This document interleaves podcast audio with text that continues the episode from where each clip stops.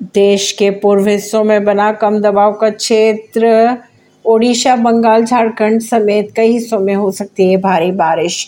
IMD के अगर माने तो इन इलाकों में ज़्यादातर जगहों पर हल्की से मध्य बारिश की संभावनाएँ जताई जा रही है। ओडिशा में पिछले 24 घंटों में भारी बारिश होने की संभावनाएँ बनी हुई है। झारखंड में भी हो रही है बारिश। मौसम विभाग के अनुसार सुगुड़ा, संबलपुर बैद ढोकनवाला आदि इलाकों में भारी बारिश हो सकती है मौसम विभाग के अगर माने तो निम्न दबाव का असर झारखंड में भी देखने को मिल रहा है। बात करें अगर पश्चिम बंगाल की तो पश्चिम बंगाल के कई इलाकों में भारी बारिश हो सकती है। परवीन नई दिल्ली से।